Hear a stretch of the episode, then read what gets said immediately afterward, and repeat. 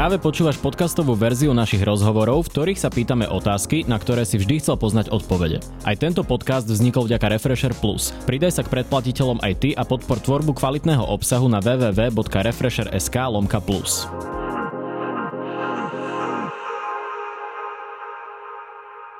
Vítajte vo Face to Face, kde sa dnes opäť budeme venovať vojne na Ukrajine. Pozvanie do Refresheru prijal poslanec Oleno Juraj Krupa, predseda Branno-bezpečnostného výboru. Dobrý deň. Dobrý deň, ďakujem za pozvanie. Pán poslanec, vojna na Ukrajine pokračuje v plnom prúde, teraz sa už začali jej tretí týždeň. Včera sme sa dozvedeli, že bola zbombardovaná pôrodnica v Mariupole. Aká je toto taktika bombardovať pôrodnice? Ja by som najprv začal tým, že Európa sa zobudila do zlého sna. My sme žili taký prirodzený sen slobody a mieru. Považovali sme mier za niečo úplne normálne, niečo, čo jednoducho nám nikto nemôže zobrať. Mysleli sme si, že tým, že sme v Európskej únii, v NATO, že medzinárodné právo nejakým spôsobom sa dodržiava v Európe, tak niečo takéto sa nám nemôže stať. A milili sme sa. Ja nebudem hovoriť o tom, že ja som patril k tým, ktorí dlhodobo na toto upozorňovali, že takéto hrozby tu sú. A bohužiaľ, s týmto sa musíme teraz vysporiadať. Tie problémy, ktoré s tým prichádzajú, sú značné sú obrovské, či už sa to týka energetickej krízy, ekonomickej krízy, stúpanie cien a podobne. Takže budeme mať čo robiť. Ale poviem na rovinu, že je lepšie teraz niečo zaplatiť, uh-huh. ako by sme sa mali vysporiadavať s Rusom u nás čo samozrejme nemôžeme doteraz úplne vylúčiť, keď vidíme tak, ako sa správa. Keď sa vrátime k tomu, čo ste spomenul, tak e, tá taktika boja Rusov sa mení, pretože pôvodne e, podľa ich vojenských plánov, tak ako sa dá odhadnúť z toho, ako postupovali, si mysleli, že Ukrajinu dobijú veľmi rýchlo, že v podstate ten systém toho blitzkriegu, e, ktorý mali naplánovaný, prebehne tak, že v podstate budú len nejaké ohniská, ktoré budú vzdorovať mm-hmm. ruskej armáde a že Ukrajinci viac menej sa budú vzdávať a že jednoducho Putin si myslel po presvedčení o tom, že Ukrajina je veľmi slabý štát, postavený na hlinených nohách a že to celé sa to zrúti ako domček z karat. Keď vidíme, že sa im to nedarí, že tie straty, ktoré sú na ruskej strane sú značné, že ten postup nejde tak, ako má, tak eh, sa uchýlili k drastickejšej taktike a v podstate útočia na civilné obyvateľstvo. A toto, čo sme videli, či už v Mariupole, alebo v iných eh, mestách, eh, ktoré bombardujú, tak to sa dá považovať za vojnové zločiny. Čiže je to akési vyvolávanie teroru a strachu? Nejaký... Presne tak, je to vyvolávanie strachu a paniky medzi obyvateľstvom nie len v tých častiach, ktoré sú už e, pod palbou, ale teda aj v ostatných častiach Ukrajiny, čo spôsobuje samozrejme aj väčšiu utečeneckú vlnu, uh-huh. čiže väčšie problémy aj pre nás tu v Európe. A samozrejme má aj e, e, psychologicky pôsobiť práve na obráncov, aj na na, na tú morálku ukrajinskú, ktorá doteraz je veľmi vysoká a je odhodlaná sa brániť. Čiže vylúčujete, že by Rusi zbombardovali tú pôrodnicu omylom napríklad, že je toto cieľená taktika, hej? Jednoznačne, jednoznačne. Už vidíte, že Rusi, tak ako pri zostrelení malajzijského Boeingu alebo pri iných prípadoch, zase prišli s, s nejakou dezinformáciou, o tom, že to vôbec už nebolo využívané ako, ako pôrodnica, ale že to využívala ukrajinská armáda, že teda to bol legitimný cieľ. Takéto informácie samozrejme sa budú šíriť e, stále ďalej a ďalej. V podstate k vojenskému konfliktu patrí aj informačná vojna a samozrejme Rusi sa ju snažia využívať. Bohužiaľ máme aj u nás užitočných idiotov. idiotov áno, a tým sa ktorý, dostaneme. Áno. Uh, vy ste spomenuli aj obrovské, teda značné straty uh, ruskej armády. Ja som niekde čítal čísla, ktoré vlastne hovoria, že Rusi tam za dva týždne stratili toľko vojakov ako za celú dekádu v Afganistane. Môžeme veriť týmto číslam zo strany Ukrajiny, lebo aj tá má nejakú svoju propagandu a chce teda uh, posilniť aj svojich vojakov tak takto? Čiže naozaj sú tie straty také vysoké? tie, tie čísla sa nedajú úplne overiť. Hmm. A ten, je to ťažko na tom boisku, ktoré prebieha. A Rusi svoje čísla nezverejňujú, takisto ako Ukrajinci. Je to aj uh, taktika uh, neinformovať v podstate nepriateľa o tom, či aké straty mu spôsobil. Uh, to, čo Ukrajinci hlásia, tie straty sú okolo 11 alebo 12 tisíc Podľa odhadov z spravodajských služieb Spojených štátov amerických e, sú tie straty niekde okolo 6 tisíc. To je stále strašne veľa. Stále je to za dva týždne, je to vysoký počet. Mm. 6 tisíc vojakov je značný počet. Samozrejme, zatiaľ sme sa nepriblížili k tomu číslu, ktoré, tým, tým stratám, ktorý, ktoré Sovietský zväz utrpel v Afganistane tých strát tam za tú dekádu bolo tuším 15 tisíc. Uh-huh. Ale uvedome si, že pokiaľ to bude ďalej takto pokračovať, čo sa dá predpokladať, že Putin má záujem naďalej pokračovať eh, v, tomto, eh, v tejto vojnovej agresii, pretože sa vmanevroval do situácie, z ktorej nevie von, tak jednoducho chce pokračovať tak eh, tie straty môžu prevýšiť straty, ktoré Sovietský zväz mal v Afganistane. Na teraz to teda vyzerá, že sa ukrajinská armáda nejakým spôsobom efektívne bráni, teda ako sa aj rozprávame podstatne viac, ako sa e, očakávalo. Môže však pretrvať e, naďalej, predsa len Rusko je najväčšia krajina na svete s obrovskou armádou. Ako dlho to podľa vás Ukrajinci vedia takto udržať? Tie odhady je ťažko povedať, mm. nikto to nevie. Vidíte si, Rusi si mysleli, že Charkov a Kiev dobijú behom pár dní. Mm-hmm. Už sme v treťom týždni vojnového konfliktu, alebo teda ruskej agresie na Ukrajine. A ťažko povedať, e, koľko to ešte potrvá. Ja mám len taký odhad, že aj keby sa Rusom podarilo zdrvivú časť Ukrajiny obsadiť, tak e, e, tzv. partizánsky boj ukrajinský bude pokračovať naďalej. Stačí si pozrieť aj nejaké paralely z minulosti, kedy v podstate Ukrajinci bojovali o svoju svojbytnosť e, po druhej svetovej vojne hm. do roku 1954. A to už bolo nacistické Nemecko porazené. Čiže e, predpokladám, že ten vzdor Ukrajincov bude dlhý. A taktiež e, aj za pomoci dodávok zbraní a humanitárnej pomoci si myslím, že sú schopní vzdorovať oveľa dlhšie čo samozrejme spôsobuje e, Ruskej federácii značné problémy aj v kontexte sankcií, ktoré majú a teda financovania e, tohto vojnového konfliktu a stratám, ktoré, e, ktoré majú. Keď si to zoberieme, že toto by mali byť, alebo sú tie najlepšie bojové oddiely ruskej armády, a keď tie majú takéto značné straty, tak čím dlhšie sa ten konflikt bude naťahovať, tým nižšia bude bojaschopnosť ruskej armády. Ja sa nebavím samozrejme o strategických spôsobilostiach, ako sú jadrové zbranie, strategické mhm. bombardéry a podobne, ktoré samozrejme sú a naďalej zostanú hrozbou ale myslím si, že toto bude pre Ruskú federáciu veľká rana. Ekonomická aj vojenská. Čo je teda teraz tá endgame Vladimíra Putina? Všetci sa o tom rozprávajú, že aké sú jeho ciele.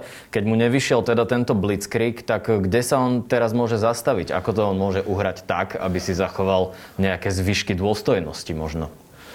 No, Putin hrá teraz o všetko. Ja môžem na rovinu povedať, že Putin už prehral. Uh-huh. Putin už prehral. On už e, vo svetle celosvetovej verejnosti je vnímaný ako agresor, ako ten, ktorý teda tú vojnu rozputal, ten, ktorý vraždí nevinných civilistov, matky, deti, starcov, ten, e, ktorý spôsobil e, všetky tieto problémy, ktoré máme, energetická kríza, ekonomická kríza. My si neuvedomujeme aj to, že tie ceny obilnín, ktoré budú rásť, budú pre nás, e, pre nás e, mať značný dopad, ale predstavte si pre krajiny tretieho sveta, uh-huh. ktoré, pre ktoré to je zásadný problém.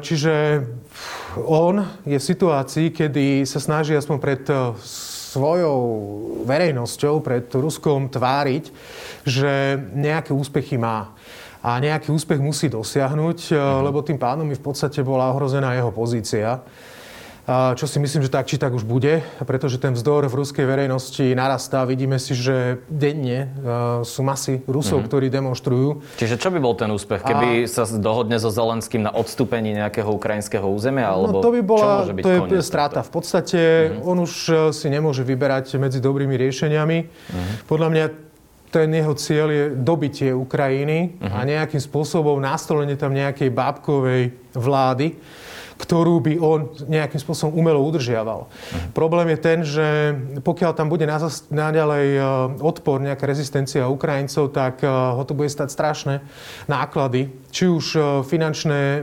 materiálne, ľudské a tak ďalej. Čiže si myslím, že toto je otázka času, kedy sa to celé zrúti ako domček z karát. Každopádne teraz nemôžeme očakávať, že by sa zastavil. Naďalej bude pokračovať, naďalej bude viesť tú vojnu. Tá vojna nebude krátka, ja predpokladám, že to bude dlhší konflikt.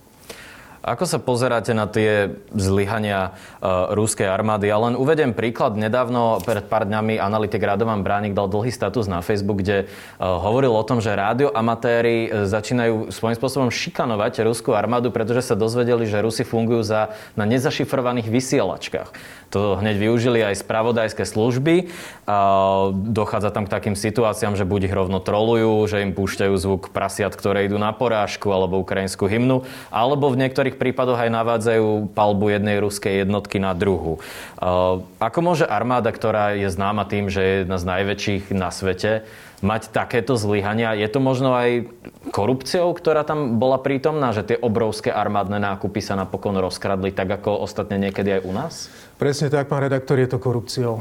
Je to tým, že síce Rusi investovali značné finančné prostriedky do modernizácie svojej armády, ale tie modernizačné projekty často prebiehali tak, že e, to testovanie tých spôsobilostí tých e, zbra- zbraňových systémov neboli tak preverené, v, v určitých bojových podmienkach, ktoré teraz vidíme. Uh-huh. A, takisto vidíme, že tam majú kopec zastaranej techniky, že tá modernizácia, ktorá prebiehala, bola viac menej na oko, že to, čo sme videli na prehliadkách a podobne, tak to sú len určité časti ruskej armády takto dobre vyzbrojené. Naďalej väčšina e, používa zastaranú techniku.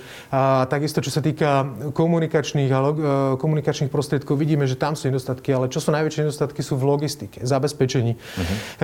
Vidíte si, že, vidíte, že Rusom dochádza strava, palivo, nemôžu sa dostatočne flexibilne hýbať. Ja už dávnejšie som vedel o tom, že Rusko má nejaké problémy v logistike, len tá logistika aj v minulosti bola v podstate postavená na na železničnej, železničnom vojsku a železničnej uh-huh. logistike, teda tej široko rozchodnej. Ja som si myslel, že áno, keby došlo k nejakému útoku na Európu, takže logi- tam ten posun môže byť do nejakej hĺbky a potom nastanú nejaké logistické problémy. Prekvapuje ma to, že to vidíme na Ukrajine, kde v podstate tá infraštruktúra je podobná Ruskej federácii, čiže som očakával, že to logistické zabezpečenie bude prebiehať plynulejšie. Takže vidíme, že to všetko, čo je, to je v podstate výsledkom korupcie, propagandy a v podstate len, jak by som povedal, z takého určitého zdania, uh-huh. ktoré bolo prezentované jak vedeniu armády Ruskej federácie, takisto aj Putinovi, ktorý si myslel, že má oveľa silnejšiu armádu, ako reálne teraz má. Čiže myslíte, že on je možno v takej situácii, že tí generáli, ja si spomínam napríklad na film Pad Tretej ríše, kedy Hitlerovi v sa báli povedať, aká je skutočná situácia. On tam presúval divízie na mape, ktoré už neexistovali prakticky. Môže byť Putin tým, že likviduje takto svojich oponentov aj doma izolovaný a že mu to v konečnom dôsledku aj takto škodí? Je to tak, ale Putin je pri moci už 22 rokov. A po 22 rokoch samozrejme on stráca kontakt s realitou. A tými ľuďmi, ktorými sa obklopoval, obklopoval tak e, e, to množstvo sa stále zužuje. A tí ľudia samozrejme sú navyknutí, žijú z neho, čiže mu dáva informácie také, ktoré chce počuť. ktoré chce počuť a s ktorými potom nebude nejaký problém. Nikto sa nechce vystavovať riziku, že nahnevá svojho diktátora, svojho vodcu a tak ďalej. Čiže toto je aj výsledok. A zároveň je to aj výsledok toho, že Putin v podstate uveril svojej propagande. A on si zoberiete, keď e, v roku 1999 nastúpil, tak sa javil ako taký prozápadný, prodemokratický líder Ruska, ktorý chce Rusko otvoriť a chce z neho urobiť modernú krajinu. Až sme sa dostali za tých 22 rokov oblúkov niekam, kde on zautočil na Ukrajinu. Je to diktátor, e, kontroluje médiá, potláča uh, akékoľvek, uh, jak by som povedal, akékoľvek... Uh, Dissent disent, alebo áno, presne tak, akýkoľvek politické aktivity opozičných lídrov alebo opozičníkov ako takých. Čiže v podstate z toho vytvoril diktatúru, ktorá je postavená na hliných nohách a ja viac menej postavená na nejakej ideológii, ktorá, ktorú si on postupne vytvoril. Uh-huh. On sa snaží si nájsť nejaké miesto v histórii. A on sa chce niekde zadefinovať ako ten, ktorý znova vytvoril Sovietský zväz, ako ten, ktorý znova postavil Rusko na piedestal nejaké veľké mocnosti, ktorá je rešpektovaná celosvetovo a tak ďalej. Opiera sa o rôzne nacionalistické teórie od Dugina a podobne, ktoré vlastne vytvárajú ten dojem alebo sú presvedčení o tom, že Ukrajina ako národ neexistuje, Bielorusi ako národ neexistuje. To všetko sú len uh, Rusi, ktorí sú len, uh, majú nejaký dialekt alebo uh, sú nejak trošku pomílení historicky a tak ďalej. Keď si to zoberiete, tak niečo podobné sme zažili aj my v našej histórii. Keď sme boli, nám bolo popierané vôbec naše právo na svojbytnosť, naše národné povedomie a podobne, hmm. presne tak. Takže niečo podobné si zažili Ukrajinci niekoľkokrát v histórii a zažívajú si to znova. Hmm. Ďalšia vec je, že stále je to krajina, ktorá má obrovský arzenál jadrových zbraní, napriek jej nepripravenosti jej armády. Ako veľký je toto problém? Začal sa s nimi už aj otvorene viac menej vyhrážať. Včera sme počuli zase o nejakých problémoch v Černobyle. Uh, je, je to aj smiešne povedať, či je Slovensko pripravené na jadrovú vojnu, na to sa asi nedá byť úplne pripravený. Presne tak, na to sa nemáte ako pripraviť. Buď príde, alebo nepríde. Záleží samozrejme, o akej jadrovej vojne sa bavíme. To, čím sa Rusko vyhráža, sú údery taktickými jadrovými zbraňami. Mhm. Otázka je, že do akej miery je to hrozba a do akej miery je to reálne, že by niečo takéto použili. Sú rôzne vnímania to, tejto situácie. Vy máte aké vnímanie? Do akej miery je to reálne? Ja si myslím, že Putin sa tým len vyhráža. V podstate sa snaží tým len dať e, sa do, do pozície, že my sme stále tá veľká mocnosť a keď chceme, tak e, vám to ukážeme. A takýmto spôsobom sa to snaží ukázať, pretože vidíme, že aká situácia na bojovom poli, takže potrebuje to niečím kompenzovať. Taktiež sa tým chce aj vyhrážať samozrejme e, spojencom a iným krajinám, ktoré naďalej podporujú, úplne legitimne podporujú Ukrajinu. Takže je to všetko taký trošku klám. Ja som presvedčený, že jadrovú zbraň nepoužije. A aj keby použil, tak e, to nemá žiadnu logiku a v podstate by to mohol byť koniec e, jeho, jeho vlády ako takej. Tam, pokiaľ vychádzame z tých informácií, ktoré máme, tak to nie je na nejakom červenom kombiku, že Putin príde, stlačí a vystrojí raketa. Tam je nejaký systém kontrol, ktorý zvážuje teda, že či by mali byť vypálené alebo nie. Čiže sa... nemusia sa Slováci báť hľadať svoje najbližšie CO kryty a nejakým zásobovať sa jodovými tabletkami? Určite nie, určite nie. Ak ono už aj z vojenského hľadiska použitie taktické jadrové zbranie na Ukrajine nedáva zmysel, pretože tam, kde použijete taktickú jadrovú zbraň, tak tam už e, nemôžete operovať e, vojensky. Čiže keď použijete taktickú jadrovú zbraň na nejaký cieľ, tak ten okruh, e, neviem, 100-150 kilometrov je proste mimo uh-huh. pôsobenia týchto síl a tým pádom vám to komplikuje vojenskú operáciu. Čiže aj z vojenského hľadiska je to, je to nelogické. Samozrejme, už, e, čo už Putin urobil, lebo aj samotný útok na Ukrajinu nemá, nedáva veľkú logiku a v podstate uvrhol Rusko do situácie, kedy sa stane absolútne izolované. Uh-huh. A e, vidíte, že z Ruska nielen, nebavíme sa len teraz o sankciách, ktoré ruskú ekonomiku zásadne poškodia a vrátia ju o 30-40 rokov dozadu, ale vidíme, že aj kopec nadnárodných spoločností sa rozhodlo z Ruska odísť. Uh-huh. Včera sa lúčili s Big Macom. Presne tak, s Big Macom, Coca-Cola a tak ďalej. Čo ani nie je tak, že by ich niekto vyzýval, aby Rusko opustili, alebo teda ruský trh, ale skôr pochopili to, že pôsobenie, ďalšie pôsobenie na ruskom trhu v podstate by pre tieto firmy znamenalo značné poškodenie reputácie a tie škody, ktoré Nikto nechce obchodovať s odpadlíkmi. Presne odchodom z Ruska by možno by určite nevykompenzovali tými škodami, ktoré by vznikli reputáciou. Čiže Ruska sa dostáva do situácie, kedy e, si Rusi asi znova začnú kupovať značky Adibas a Fina uh-huh. a podobne, kde vlastne svojím spôsobom e, budú si asi prehrávať videokazety. Čiže sa vrátia o 40 rokov dozadu a ja som zvedavý, ako toto Putin zvládne. Môže samozrejme používať represívny aparát, ale neviem, ako chce udržať celú túto ekonomiku. A takisto, keď sa bavíme aj o tom, že postupne sa snaží Európska únia, ale aj celý svet znižovať závislosť na ruských nerastných súrovinách, či je to ropa alebo plyn. Uh-huh. Tým pádom v podstate je to krajina, ktorá je závislá práve na vývozi nerastných súrovín a na tom to funguje.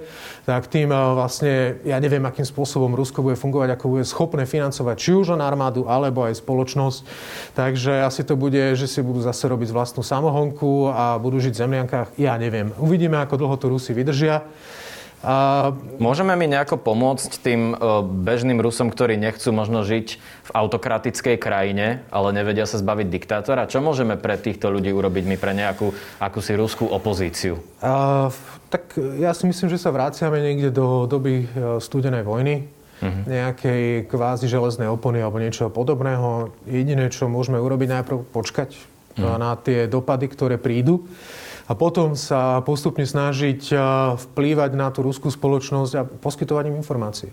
To je jediné, čo môžete vy v podstate urobiť, aby mali prístup k informáciám, ktoré presne Putin urobil to, čoho sa najviac obával, že aby Rusi nemali tie informácie o tom, čo sa naozaj na Ukrajine deje a odstrihol Rusko v podstate od sociálnych sietí, od internetu.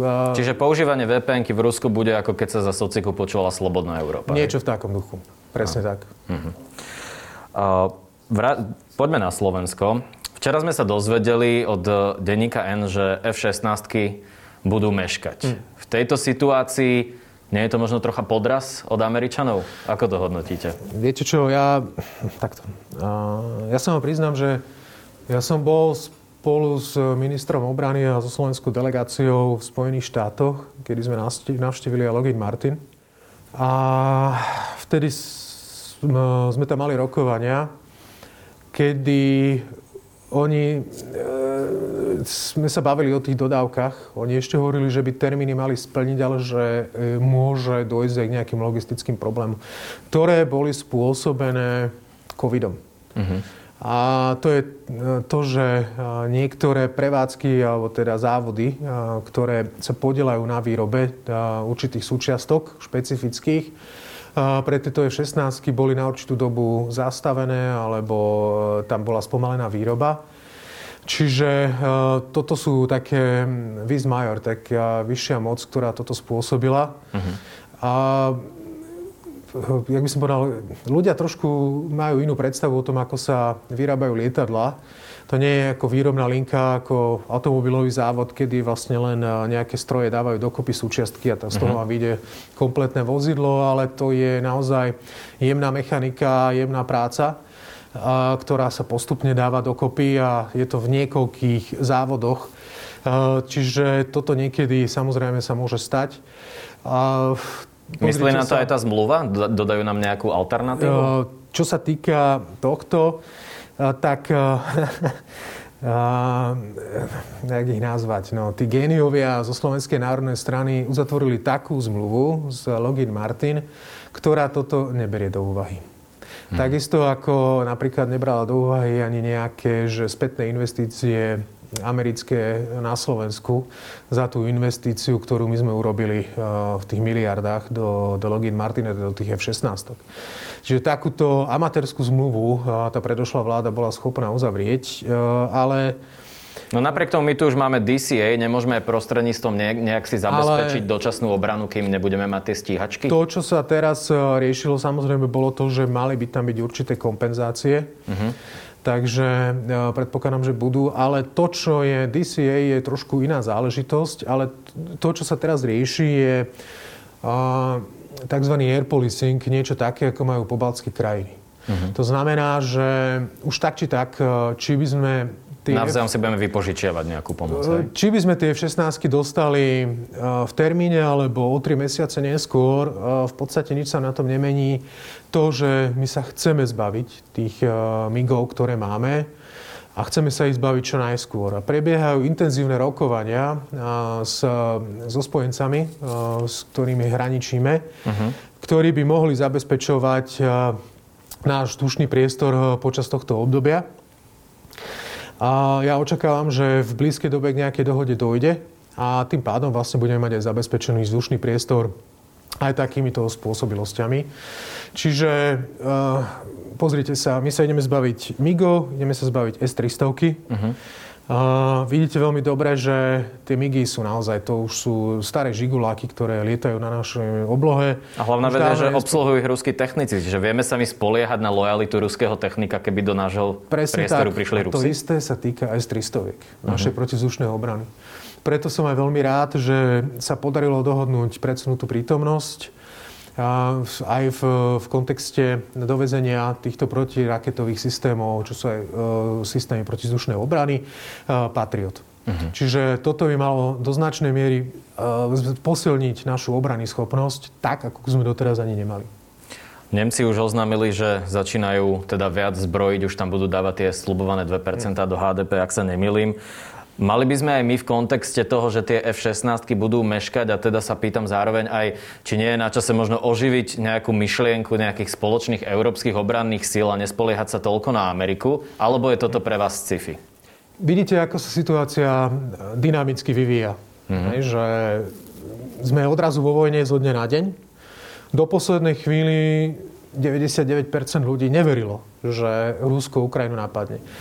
V 2014 nikto neveril, že Rusi obsadia Krym. Uh-huh. Čiže toto sú situácie, kedy vy jednoducho sa musíte vedieť pripravovať eh, na, také, na vojnu, na krízové situácie.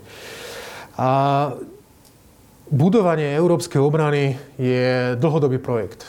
A poviem na rovinu, stálo by to oveľa viac ako tie výdavky, ktoré teraz máme my sa tu bavíme o tom, že aby bola taká optimálna, optimálne výdavky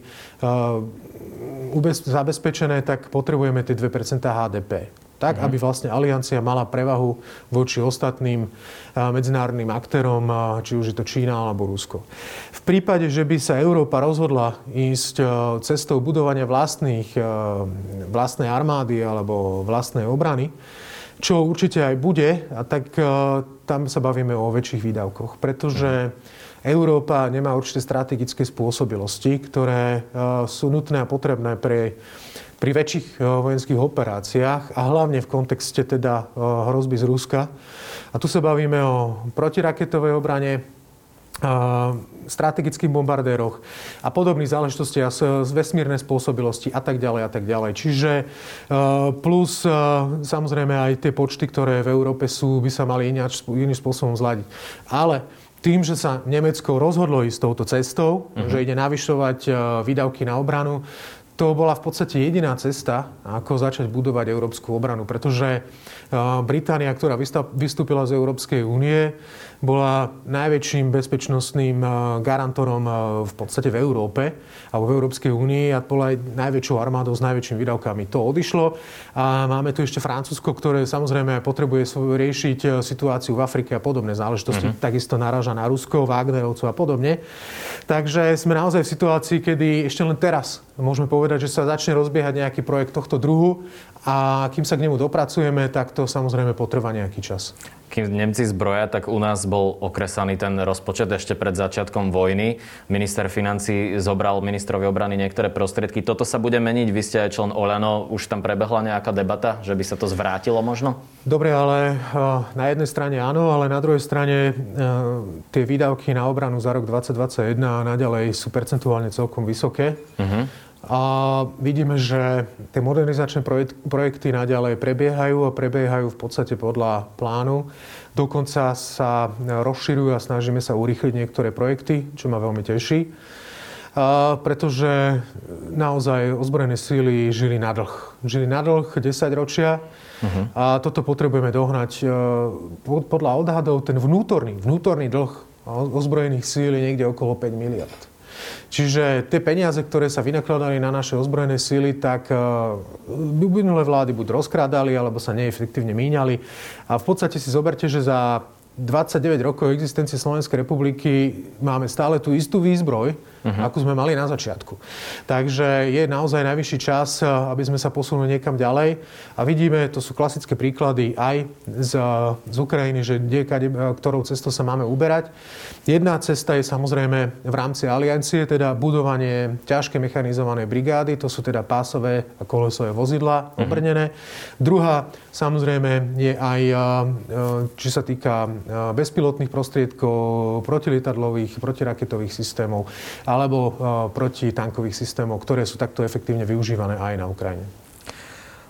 Zastavme sa na chvíľočku pri sankciách, o ktorých sme už niečo hovorili, ale zaujímajú ma tie, ktoré sa budú aplikovať na Slovensku voči ľuďom zo sankčných zoznamov. Viete vy o tom, že by nejakí Rusi z toho sankčného zoznamu mali majetok aj na Slovensku, ktorý my budeme nejakým spôsobom zmrazovať? A viete čo, priznám sa, že nemám tento prehľad, uh-huh. nemám túto informáciu. Je to určite informácia, ktorou, ak takéto majetky tu majú, disponujú spravodajské služby, uh-huh. predpokladám, že KUFS, a tieto samozrejme budú potom predmetom aj z ďalších sankcií. Pýtam sa ale... preto, lebo Francúzi myslím, že už zabavovali nejaké áno, jachty. Áno. Čiže otázka, chcem sa spýtať, či už Slovensko realizovalo nejaké kroky v tomto smere, keďže tie sankcie Viete už Viete čo, takto, pokiaľ viem, tak nie. Ja uh-huh. si aj myslím, že tie investície alebo majetky, ktoré tu mohli mať nejakí ruskí oligarchovia, nie sú naozaj, ako sú marginálne a uh-huh. podľa mňa sú pokryté inými ľuďmi, uh-huh. ktorých bude asi treba ešte nejakým spôsobom poriešiť. Máme tu strašne veľa Putinofilov a piatu kolónu, ktorá pracuje v prospech samozrejme Rusov na Slovensku. Ja som presvedčený, že spravodajské služby o tom prehľad majú, ale poviem na rovinu, tie investície a tie majetky ruských oligarchov na Slovensku sú minimálne. Spomenuli ste piatu kolónu a tým sa vieme aj plynule presunúť k téme dezinformácií. E, koalícia dala NBU do ruky právomoc zastavovať e, do, minimálne dočasne. Niektoré dezinformačné weby vypnuté už tak povediac boli e, hlavné správy. Ak sa nemýlim, tuším, že aj slobodný vysielač. Stačí to najmä v kontexte toho, že najviac sa šíria dezinformácie na Slovensku prostredníctvom Facebooku, na ktorý nemáme úplne dosah? Uh, Robíme, čo môžeme. Mm. Už len to, že sa podarilo schváliť legislatívu v tom balíku Ukrajina, kedy budeme, kde sa vlastne dohodlo vypínanie týchto dezinformačných webov, je obrovský krok vpred. Si zoberte, že behom tej krátkej doby, čo Rusko napadlo Ukrajinu, sa podarilo urobiť značné množstvo a značný posun v určitých týchto oblastiach a postupujeme ďalej. Tieto weby budeme naďalej vypínať. Je to, tam prebieha určitý proces. E, ja ho nebudem nejak e, detálne vysvetľovať, ale ide o to, že každé vypnutie e, musí byť právne čisté, tak, uh-huh. aby keď sa títo obrátia na súd a zážalujú Slovenskú republiku alebo už MBU alebo kohokoľvek, tak sme mali istotu, že nebudú úspešní. Čo sa týka Facebooku, samozrejme to je komplikovaná záležitosť to už je potom vyslovene len na Facebooku ako súkromnej spoločnosti. V prípade na Európskej únii, aby sa rozhodla Alebo na Európskej únii. Tam vy môžete samozrejme informovať a apelovať e, na, na Facebook a na tých ľudí, ktorí to tam majú v manažmente, aby, aby pristúpili k takýmto veciam. A viem, že takéto aktivity budú prebiehať. Otázka je, či ako sa k tomu Facebook postaví. Čiže tuto máme taký trošku problém. Vidíme si, že drvivá väčšina tejto dezinfoscény práve funguje cez sociálne siete a cez Facebook. A čo aj dokazuje to, že my potrebujeme vytvoriť akúsi reguláciu sociálnych sietí do budúcnosti. Nemôžeme na, takto ďalej fungovať, pretože si vidíme veľmi dobre, aký dopad to má na našu spoločnosť, akým spôsobom to rozhadáva a to v podstate rozbíja našu spoločnosť. Čiže je to najvyšší čas. Mne to príde niečo také, keď si to prirovnáte nástup kapitalizmu uh-huh. a oligarchov niekedy 18. 19. storočie, kedy títo vlastne mali tzv. dominantné postavenie na politickej scéne, na na, e, vôbec na trhu a diktovali, uh-huh. ako sa systém bude vyvíjať. A tá legislatíva prichádzala až postupne. Vy nemôžete samozrejme logicky urobiť e, legislatívu a zákony dopredu tomu, čo ešte príde, čiže vy sa musíte adaptovať. To je normálne, že všetko má nejaký čas. Ale Facebook len, existuje 15 rokov. Áno, ne? samozrejme, len že vy tu potrebujete tak uh, common effort, tak spoločné úsilie medzinárodné, uh-huh. kde sa vy budete vedieť dohodnúť, že akým spôsobom by to malo byť regulované. Už tu máme nejaké náznaky, už máme nejaké úspechy, ale to potrvá bohužiaľ to niekedy trvá dlhšie a vidíme, že títo ľudia, ktorí využívajú práve sociálne siete na šírenie hoaxov, dezinformácií, to využívajú čo najviac a budú to využívať do posledného momentu. Minister obrany povedal aj e, na tlačovej konferencii, ak sa nemýlim, bol som pri tom v parlamente, keď sa schválila DCA, nechcel odpovedať na otázku e, redaktora hlavných správ hmm. s tým, že povedal, že vie dokázať, že sú platení z ruskej ambasády. Je aj toto dôvod, prečo ich zastavilo NBU a ak áno, prečo neukážete verejnosti tieto dôkazy? No, ja som sa vždy divil, že hlavné správy nepíšu v azbuke. Uh, tak ale vidíte, no, zase máte toľko rusofilov ako doktora Dlahu, uh-huh. uh, toho revolucionára z parlamentného bufetu, ktorý po rusky nevie, ale je to najväčší rusofil, alebo putinofil, ani nie tak rusofil, lebo... No a ja som zástanca, aby tie informácie, ktoré sú a ktoré spravodajské informácie nazbierali, sa zverejnili.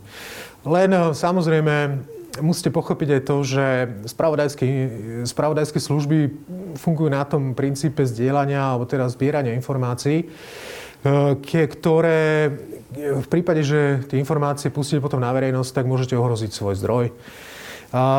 Ale myslím si, Tomu že rozumiem, sú... na druhej strane nebojíte sa, že ste dali MBU možno do rúk zbraň, ktorú by možno iní politici vedeli zneužiť aj proti tradičným médiám? MBU túto zbraň nemá. MBU má už len výkonnú právomoc, ani nemá výkonnú právomoc. Ona v podstate požiada z SK NIK o vypnutie. Uh-huh. A tam prebieha úplný proces, poviem na rovinu, je to, prebieha tam proces spracovania analýz s pravodajskými službami, ktoré potom ide na Národné bezpečnostné analytické centrum, ktoré potom toto vyhodnotí a túto informáciu potom ďalej postupuje NBU. To, to, tomu rozumiem, ale vieme, čo sa dialo kedysi v Siske, akí ľudia ju mali niekedy v rukách. Nebojíte sa, že keď príde nová vláda, ktorá možno nebude si ctiť slobodu slova, Robert Fico sa pravidelne vyhráža novinárom na tlačovkách, že zneužije túto možnosť a Dobre. aplikuje ju napríklad na televíziu alebo na denní gen, hoci koho. A to by bola už diktatúra. Ja vám poviem jedno. My sa musíme brániť. Vojna je aj informačná vojna. Táto informačná vojna má za cieľ podkopať naše hodnoty, našu demokraciu, náš systém, v ktorom žijeme uh-huh. a musíme niečo robiť. A toto je náš obranný mechanizmus, ideme ich jednoducho vypínať. Skončili. Uh-huh. To ale neznamená, že sa to bude takto diať normálnym mainstream médiám alebo niečo podobné. My tu máme klasické zákony, my tu máme ústavou garantované práva na informácie, kde pomôžem si kolegom Grendelom, ktorý tak povedal, že ústava garantuje práva na informácie a Blaha garantuje, práva na, garantuje dezinformácie. No ale... No jasné, ale keď sa k moci dostane ten Blaha, napríklad, teraz nechcem krivdiť konkrétnemu poslancovi, on môže povedať, že práve my šírime dezinformácie. v poriadku, lenže to on musí vedieť dokázať. A ešte raz, prebieha tu spracovávanie, analýza, uh-huh. právna analýza a tak ďalej, ktorá vyhodnotí tam vyhodnocujú aj finančné toky, uh-huh. informačné zdroje, s ktorými pracujete, ako ich spracovávate, ako ich vyhodnocujete, ako ich postupujete na verejnosť a tak ďalej a tak ďalej. Uh-huh. Čiže toto sú tie základné veci, na základe ktorých potom uh-huh. je, a príde k tomu rozhodnutie, že áno, títo pracujú s takýmito a takýmito informáciami, takto ich zneužívajú a takto ich púšťajú na verejnosť, aby ovplyvňovali a, takýmto spôsobom verejnosť. Čiže to nie je niečo, kde povie, že a teraz ja neviem, vypnem Markízu, lebo sa mi nepáči je spravodajstvo. Takto to nejde. Uh-huh.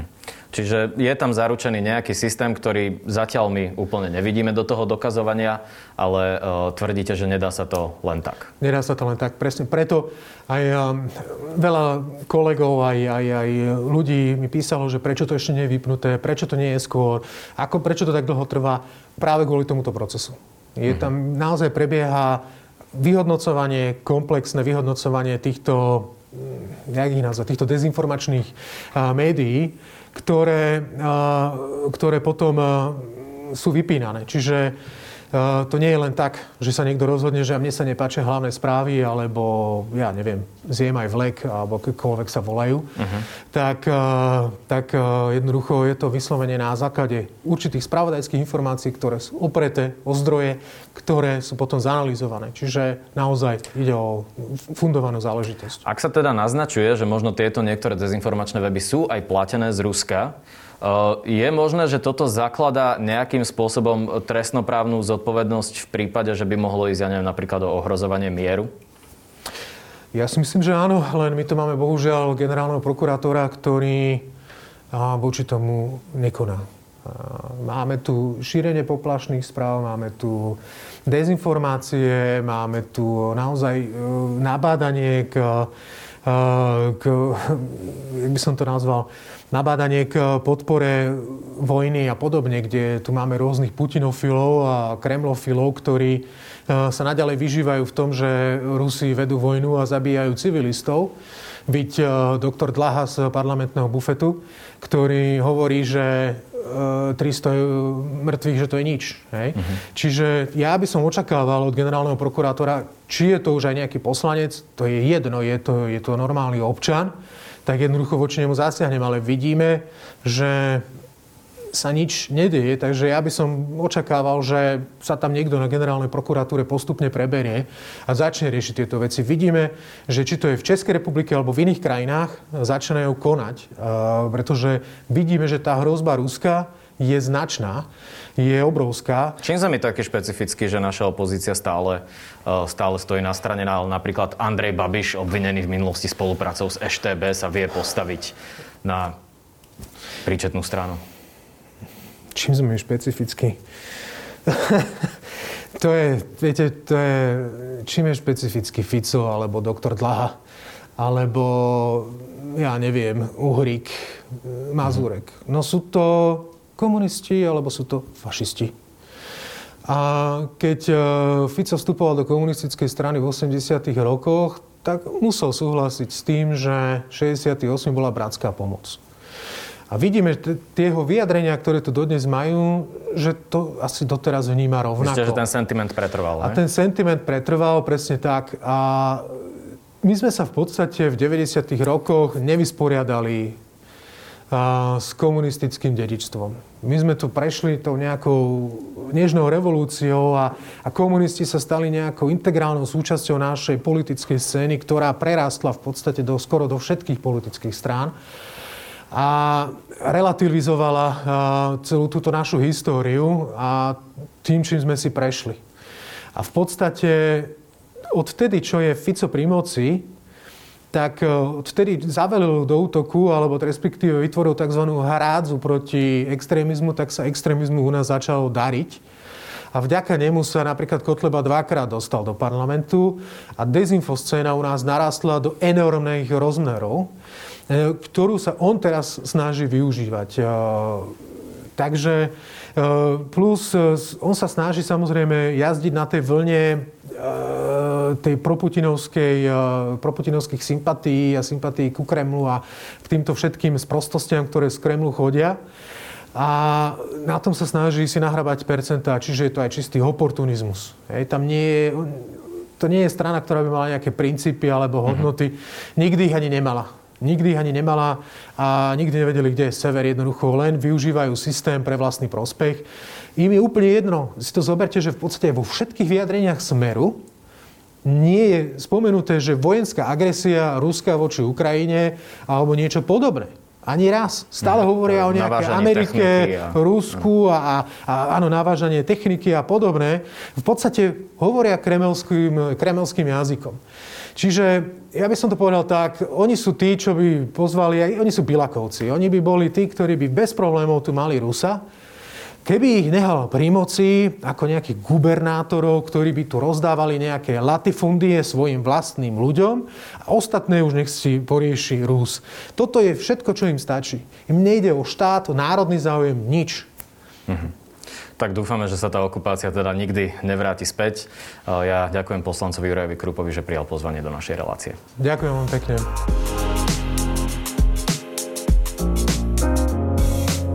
Počúval si podcastovú verziu Refresher rozhovorov. Nezabudni sa prihlásiť na odber tohto podcastu na Spotify alebo v apkách Apple a Google Podcasty. A samozrejme všetky rozhovory nájdeš na našom webe Refresher.sk.